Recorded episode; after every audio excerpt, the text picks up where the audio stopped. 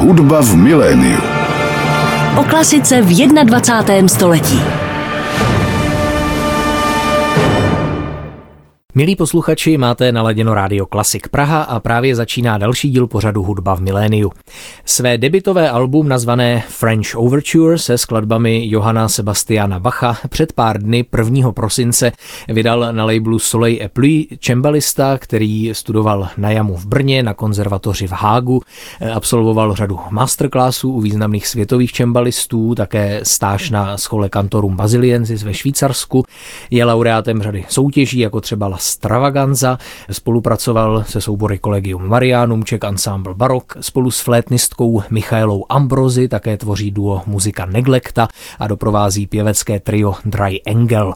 Vyučuje v současnosti na Janáčkově konzervatoři v Ostravě a také na Pražské konzervatoři a nejen o jeho novém albu si teď budeme ve studiu Rádia Klasik Praha povídat s Jiřím Havrlantem. Tak vás tady vítám, dobrý den. Dobrý den. Hrajete ještě někdy na normální moderní klavír, nebo jste už exkluzivním čembalistou? Už jsem exkluzivním čembalistou dlouhou dobu. Naposledy jsem si zahrál na moderní klavír někde ve druháku na Jamu, takže to už bude tak 6-7 let. No. A takové ty další historické klávesové nástroje, jako fortepiano, neboli hammerklavír, nebo třeba varhany, těm se věnujete taky? Těm se bohužel teď nevěnuju, protože k nim nemám úplně přístup, což je vlastně škoda, protože třeba fortepiano, to jsem studoval jako vlastně obligát, když jsem byl na stáži v Hágu a moc mě to bavilo. To je vždycky taková změna, protože člověk hraje pořád baroko, že jo, starou hudbu a občas potřebuje nějakou změnu. Takže to bylo moc jako příjemná zkušenost, ale bohužel, když jsem se vrátil vlastně zpátky, tak ta možnost jako cvičit nebo i studovat ten nástroj byla dost vlastně omezená, takže bohužel k tomu jsem se nedostal už potom, no, což mě mrzí. Ono je vůbec asi těžké pro jaksi začínajícího klavíristu se nějak dostat k čembalu, protože ten nástroj asi nebývá úplně všude, tak jak jste k němu získal přístup vy? Za mojí éry, když to už tak můžu říct, to ještě takhle opravdu bylo, že vlastně vůbec se setkat s čembalem bylo dost vzácné, zvlášť v oblasti, ve které jsem tehdy jako studoval, že v Ostravě, a tak tam opravdu těch nástrojů bylo málo, i těch možností třeba si poslechnout nějaký barokní koncert a podobně. Takže ano, tehdy to bylo složité, dneska bych řekl, že se ta situace hodně a rychle změnila a že ten přístup už všude vlastně je, navíc i na konzervatořích se to vyučuje nyní jako povinný obligátní nástroj, takže opravdu každý klavírista a varhaník projde minimálně jeden rok nějakým seznámením vlastně s čembalem. No ale tehdy vlastně, já ani nevím, já vím, že mě čembalo vždycky nějakým způsobem zajímalo, fascinovalo.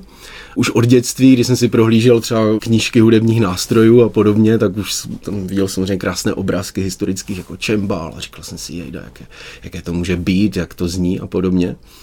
Ale samozřejmě ten klavír byl primární a tím, že jsem se s tím moc vlastně nesetkal, tak to bylo takové jako upozaděné nějaké přání, které se zrealizovalo až potom teda na té konzervatoři, kde teda čembalo krásné je, v Ostravě teď myslím. A vlastně je tam i třída zobcových fléten, která právě ten doprovod čembala potřebuje, takže tam byla i profesorka čembala a takhle postupně vlastně jsem se k tomu dopracoval. No. Jasně, abychom udělali ještě pořádek trošku v té terminologii, protože tam kolem čembala je toho hodně, tak čembalo se píše s jedním L, ano, anglicky ano. Se to řekne harpsichord, jo, to je ano. Základ, no a potom jsou tam další pojmy, spinet, ještě clavecin třeba francouzsky. To jsou jiná pojmenování pro totéž, nebo to je nějaký trochu jiný nástroj? No, víceméně ano, ono to má vlastně stejnou mechaniku, stejný princip, ale má to trošku jinou podobu, vlastně vypadá to jinak. Třeba spinet je prostě malý nástroj, nevím, k čemu bych to přirovnal. No je to prostě maličký, takový čembalo do rohu. Virginál, vlastně ten je i specifický, sice mechanika je stejná, ale ten způsob, jak jsou rozmístěny ty sloupky, je vlastně jiný než už u klasického čembala, že má i specifický zvuk. Je to vlastně takový obdelníkový, že takový jo, nástroj. Takový stůl jako, trochu, ano, přesně tak. Pak máme třeba ještě klaviciterium, to bych zmínil, takové zajímavé.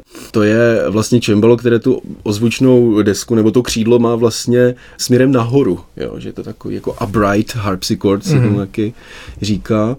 Ale jsou to opravdu jenom vlastně typy stejného jako nástroje, stejně jak máme klavír, pianino, i stolový klavír, ten už se sice dneska s tím se moc nesetkáme, ale třeba v 18. a 19. století to byla taky vlastně jedna z verzí klavíru, takže asi nějak takhle to funguje.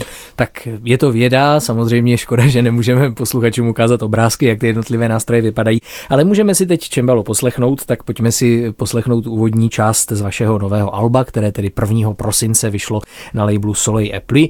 Pustíme si tedy úvod ze skladby, po které je celé album pojmenováno, je to tedy Bachová uvertýra ve francouzském stylu a na čembalo nám teď první část zahraje Jiří Havrlant, který je mým dnešním hostem.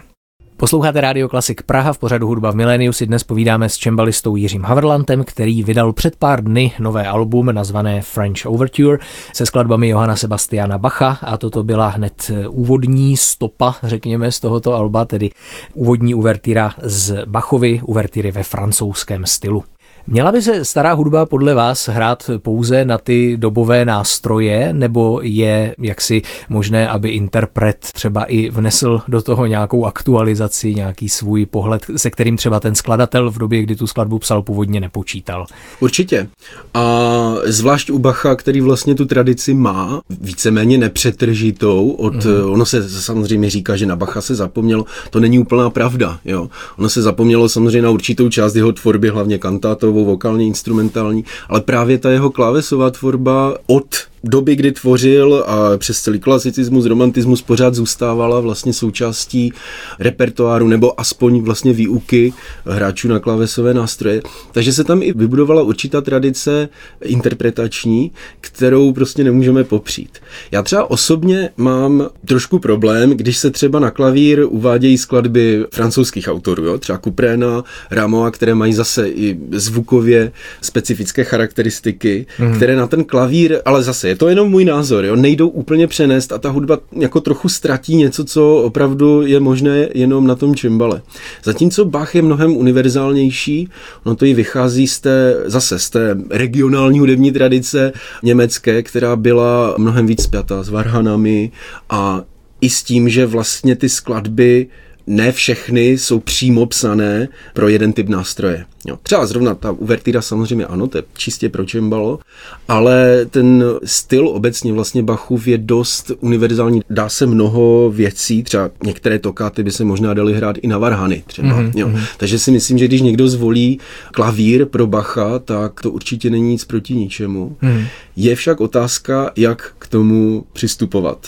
A myslím si, že v tomhle je paradoxně možná řeknu trošku takovou provokativní myšlenku, ale vlastně si myslím, že je hodně zajímavé se podívat, jak k tomu přistupovali romantici, kteří Bacha zase znovu že objevili, začali ho obdivovat, taky čerpali z jeho tvorby, inspirovali se často jeho tvorbou, ale často taky dělali úpravy vlastně bachovských děl. Ale musím říct, že většina z nich jsou opravdu udělané inteligentně a zachovávají vlastně tu strukturu i ten obsah a jenom ji překládají do toho klavírního jazyka. Když to řeknu konkrétně, že samozřejmě čembalo má mnohem menší rozsah, má jiné zvukové možnosti. Zase ten klavír má velký rozsah, má dynamické, že jo, možnosti, které to čembalo nemá. A když vlastně ten autor byl schopen to přizpůsobit, přidat oktávy, přidat nějaké doplňující noty, dynamické nebo i další vlastně připomínky. A přitom samozřejmě dokázal zachovat i tu základní strukturu, tak si myslím, že je to správně a že i tohle by mohla být inspirace pro ty klavíristy. Nejenom se snažit na klavír vlastně vytvořit historicky poučenou interpretaci, což si myslím, že je trošku protimluv, protože tenhle nástroj nebyl k dispozici. A tak spíš naopak jít tou individuální cestou a hledat tu inspiraci třeba tady u těchto jako romantiků. Jasně, takže prostě záleží na tom charakteru té hudby jako takové a musí se to dělat citlivě. Musí to být vlastně přeloženo do toho nového jazyka klavíru, tak bych to řekl jednoduše. Ano, tak to je podobné jako u překladu, že? Nebo podobných disciplín. Mimochodem, já vím, že vy se věnujete i skladbám autorů, tedy 21. století, že zdaleka nehrajete jenom jaksi starou hudbu. Je v tomto směru z čeho vybírat? Existuje dostatek kvalitního repertoáru pro čembalo z moderní doby? Rozhodně jako od 20. století do současnosti Toho repertoáru je opravdu hodně. Asi vůbec nejvíc, co pro historické nástroje člověk může najít, podobně na tom třeba i právě Zobcová flétna. A je to dané tím, jak čembalo se stalo vlastně hodně populárním už od počátku, ať už to byla nebo hlavně Vanda Ladnovská, že jo, na začátku 20. století. A samozřejmě člověk může mít různé názory na tu interpretaci třeba barokních děl, jakým způsobem k tomu přistupovala a vlastně ta její škola, že jo.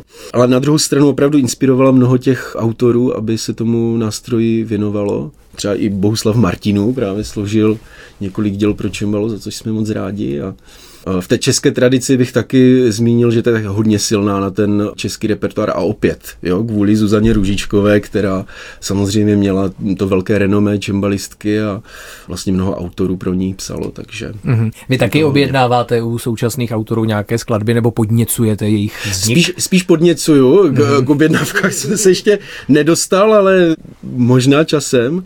Určitě, vlastně teď jsme měli Sterko Horákovou koncert v nedávné době, kde jsme oslovili dva mladé umělce, že nám složili vlastně skladbu, ne přímo pro čembalo solo, ale pro housle a čembalo zahrnovalo to i různé alternativní techniky, jako například hraní vlastně ve strunách toho čembala a nebo na klaviatuře, ale bez zvuku, vlastně používáním zvuku těch klapek a podobně, tak to byla hodně zajímavá zkušenost. Dobrá, tak pojďme si teď poslechnout další hudební ukázku z Bachovy uvertýry ve francouzském stylu. Teď uslyšíme sarabandu, tedy pátou část této svity. Na čembalo hraje můj dnešní host Jiří Havrlant. Posloucháte Rádio Klasik Praha s čembalistou Jiřím Havrlantem, který nedávno vydal nové album pojmenované French Overture se skladbami Johanna Sebastiana Bacha. Si dnes povídáme v pořadu Hudba v miléniu a ze zmíněného alba teď dozněla sarabanda z Bachovy uvertýry ve francouzském stylu. Jakým způsobem si naopak vybíráte ten starý repertoár? Pátráte v archivech po zapomenutých skladbách nebo jak to děláte? Nebo třeba i na internetu už v dnešní době?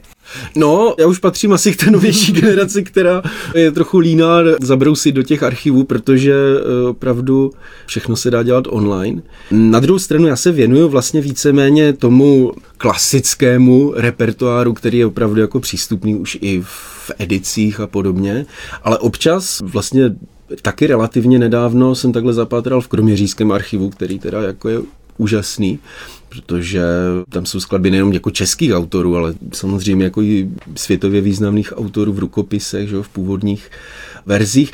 A zrovna to bylo v rámci Olomouckých barokních slavností, kde jsem byl přímo teda zažádán, aby tam zaznělo něco teda z archivu. Tak to byla taková moje první zkušenost. Sice to je taky dneska ten luxus, že člověk tam přímo nemusí jít, stačí samozřejmě online v katalogu si něco vyhledat, nechat si to poslat, takže to je vlastně docela fajn. A objevil jsem tam autora Floriana Urbana, o kterém teda i ve spolupráci s hudebními vědci nenašli absolutně nic, teda jenom, že se narodil a že zemřel. A že asi působil někde v Esterházyovské kapele, to je všechno. Ale je to zajímavá vlastně klasicistní jako hudba, jako je kratší skladby typu nazvané jako partita, ale jsou to vlastně jako krátké sonátové věty. Tak tomu se třeba teď věnuju. A... takže námět na další album, tak trochu možná. Možná, uvidíme. Jasně. Ten barokní repertoár se samozřejmě často liší místem vzniku a dobou vzniku té skladby, tak na té hudební mapě, řekněme, Evropy 16. až 18. století, kam vás tak srdce táhne? Máte nějaké oblíbené místo a oblíbenou dobu? No se to taky hodně mění, jo? Že člověk jak vlastně hraje, přehrává určitý repertoár, tak jednu chvíli se nechá fascinovat tím, pak ho to trošku omrzí, potřebuje si zase zkusit něco jiného. Jako co mě asi tak drží nejvíc, tak to je určitě Francie. A jako francouzská barokní hudba pro čembalo. Ať už teda jako 17. století, tak jako 18. že jo, hlavně Jean-Philippe Rameau, François Couperin a podobně. No, takže to je asi taková moje srdcová záležitost a samozřejmě rozhodně Bach. To jsou takové dvě opravdu linie, které mě nikdy neopouští. Bachovi se zřejmě nedá vyhnout, když člověk hraje na tento nástroj. Jak jste vlastně vybral ty dvě konkrétní skladby, tedy, které jsou zařazeny na tom vašem novém albu, to znamená tedy uvertýru ve francouzském stylu a tokátu e-moll?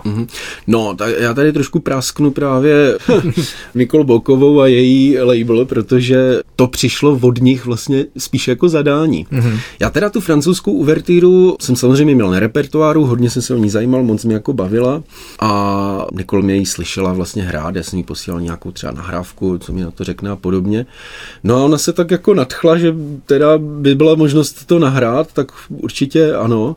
A čím to jakoby doplnit? Já jsem měl určité své jakoby návrhy a Nikol mě nakonec přesvědčila o tom tam přidat tu tokátu e-moll, kterou se přiznám, že... Nemáte rád? Ne, že bych ji neměl rád, samozřejmě je to skvělá, nádherná skladba, ale je to přesně ten typ skladby, který se hodně hraje a je to už taková, že jo, ta profesní deformace, kdy člověk to pořád slyší, jak to hraje ten, pak druhej, že jo, a tak dál. A že už jako úplně k tomu nemá tu motivaci. Ale vlastně nakonec jsem rád, protože ono to, tady tenhle výběr, ač byl jakoby zvenku, když to řeknu, tak nakonec vytvořil pěknou symboliku, aspoň teda pro mě osobně, protože vlastně tokáta e-moll byla vůbec první větší skladba, kterou jsem nastudovával jakožto už teda čembalista na začátku svého studia. A ta uvertýra byla naopak poslední. Mm-hmm. Jo, takže teda v tom pořadí na té desce je to naopak, ale vlastně je to takový, jsou takové dvě skladby, které rámovaly vlastně tu moji cestu s čembalem. Mm-hmm. Tak když už jsme tu tokátu e-moll zmínili, tak poslechneme si z ní třetí a čtvrtou část, tedy Adagio a závěrečnou fugu. Na Rádiu Klasik Praha si povídáme v pořadu Hudba v miléniu s čembalistou Jiřím Havrlantem. Toto byla ukázka z jeho nového alba, které vyšlo 1. prosince na labelu Soleil et Pluie a na které natočil skladby Johanna Sebastiana Bacha, uvertýru ve francouzském stylu a také tokátu e-moll, ze které jsme slyšeli teď dvě závěrečné části. Povězte nám něco o nástroji, na který je to album nahráno. Já jsem se tedy dočetl, že to je kopie historického nástroje z roku 1745, kterou postavil František Vihnálek. To je vaše osobní čembalo? Ano. Takový splněný sen. Takže to album jste taky nahrávali u vás doma. Ano.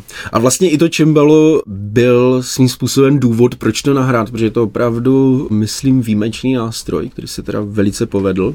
Dílně Františka Vihnálka, ač teda to stavěl už jeho syn, Martin Vihnálek, a intonaci, která je taky perfektní, prováděl Filip Dvořák.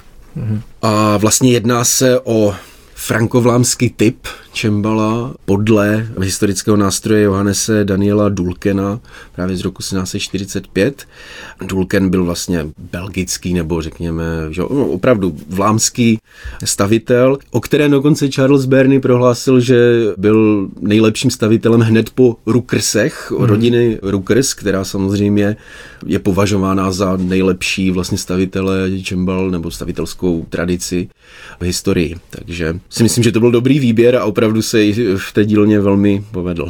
A co je váš zvukový ideál, tedy pro, řekněme, ideální nástroj? Jak by mělo podle Jiřího Havrlanta čembalo znít?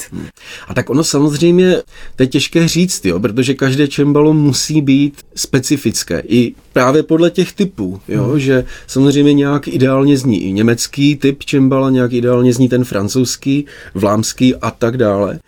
Takže dobrá, obecně, ale teď tady třeba hrajete německý repertoár na frankovlámské čembalo, že? To bych ještě zmínil, že vlastně ten frankovlám je dost univerzální, což je na jednu stranu výhoda i nevýhoda, protože některé věci v tom repertoáru, které můžou být hodně specifické, třeba italská hudba 17. století, tak třeba ten nástroj nefunguje úplně dobře. Jo? Zas naopak, pokud na něho hrajou Rameau a Couperin na vlastně francouzskou hudbu, anebo třeba takzvaný stylus mixtus, že jo, ten smíšený styl, to je Bach, Handel a podobně, kde se všechny ty styly prolínají, tak to samozřejmě funguje dobře. Takže to je třeba ten ideál, ke kterému já jsem osobně směřoval. Samozřejmě já bych byl rád, kdybych měl peníze a prostory na to mít 4 typy čembala a mohl opravdu zcela autenticky provádět tu hudbu, že jo, na ty specifické typy. A na každý koncert si přivést jiné podle programu. No, anebo víc, to dokonce mi bylo jednou vytknuto, že jsem měl takový jako program opravdu od Bacha po Vlacha,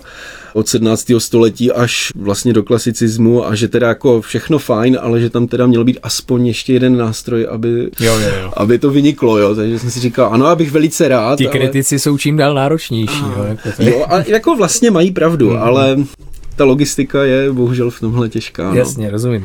Povězte nám ještě něco tedy o vašich dalších projektech, co třeba tvoří repertoár toho dua musica Neglecta, které tedy máte společně s Michaelou Ambrosi. Vlastně s Michaelou jsme měli teď nedávno koncert v Atriu Žižkov a vlastně náš repertoár se hlavně točí okolo, jak bych to řekl, takového raného klasicismu, pozdního baroka, citového stylu, Empfindsamer-Stil se tomu říká, že to je ten berlínský styl Karla Filipa Emanuela Bacha, Wilhelma Friedemana Bacha. Taky samozřejmě česká hudba, která v té době přispěla k velkému vývoji vlastně světových dějin hudby, že jako je Benda a František nebo Jiří Antonín. Takže spíš tady tenhle ten typ vlastně repertoáru a to jak teda flétna doprovázená basem kontinuem, tak, což v téhle době nebo v tomto repertoáru, tento repertoár je hodně bohatý vlastně na tenhle typ hudby, je vlastně obligátní jako solové čembalo, naopak s doprovodem flétny, takže je to takový mix těchhle záležitostí. Co vás víc baví? Solové hraní nebo jak si to kontinuo, ten doprovod, třeba i v rámci orchestru? No vlastně to je jedna věc, co mě taky lákala k tomu čembalu, přechodu z klavíru na čembalo, že člověk tyhle aktivity střídá.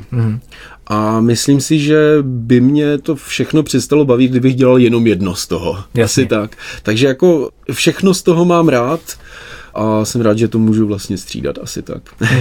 Jak jste se stal čembalovým doprovodem pěveckého tria Dry Angel? Ano, to jsem byl vybrán. Jsem byl vytipován holkama a tak si mě nějak adoptovali a...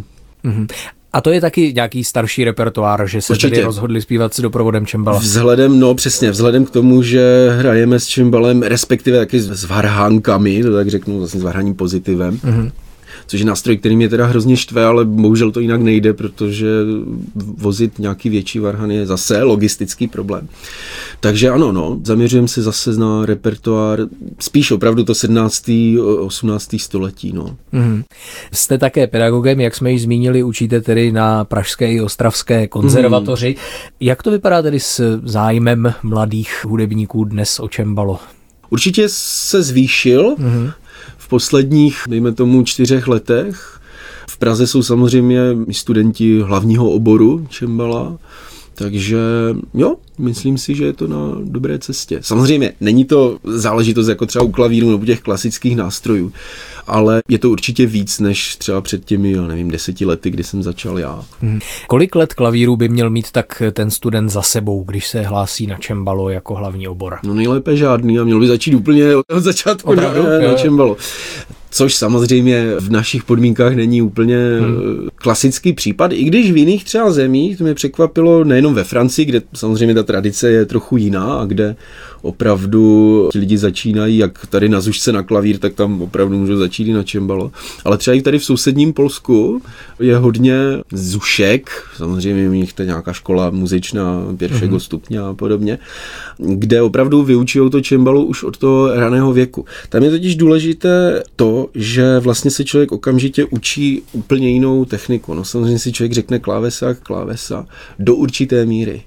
Jo, že vlastně, když už člověk dlouho hraje na klavír, tak kromě toho, že se naučí specifickou techniku, tak většinou si sebou nesí určité zlozvyky. Ale to je u toho čembala, to je vlastně asi každý jako muzikant. A potom, když přejde vlastně na ten nový nástroj, na to čembalo, tak se najednou vyděsí, že ty věci jako vůbec nefungujou. A ty zlozvyky začnou fungovat ještě mnohem víc většinou těch studentů. Je těžké vlastně to přeučování. A já mám třeba i tu zkušenost, že často, že čembalo mají i teda zobcoví flétnisti nebo studenti flauta traverza, znamená jako historických, že dechových nástrojů, že mají taky povinné čembalo místo povinného klavíru v rámci studia. A oni sice začínají víceméně od začátku, ale mají mnohem lepší vlastně návyky, co se týká třeba úhozu a podobně, protože začínají od nuly. A kolikrát vlastně ten výsledek je lepší než u toho klavíristy, který vlastně zápasí s tím, jak se přeučit to, co už vlastně umí. Takže to přeučování je prostě těžší než ten začátek od nuly. Takže kdybych měl říct jako extrémně, co je ideální, tak opravdu začít přímo od čembala. A naopak si myslím, že kdyby studenti začínali na čembalo nebo na klavichor a potom přešli na klavír, tak to je mnohem pro tu techniku zdravější než vlastně naopak. No je pravda, že vy jste někde v nedávném rozhovoru říkal, že se možná blíží zlatý věk čembala, jak jsem si přečetl, tak vidíte to tak ještě pořád, podle čeho se to pozná? Já myslím, že jo, že jako, nebo takhle spíš v porovnání s tím, co bylo předtím, tak určitě nějaký jako zlatý věk můžeme asi teď zažívat, jo, že opravdu na mnoha festivalech už je to standard, že se uvádí stará hudba, i právě třeba i solové recitály čembalové.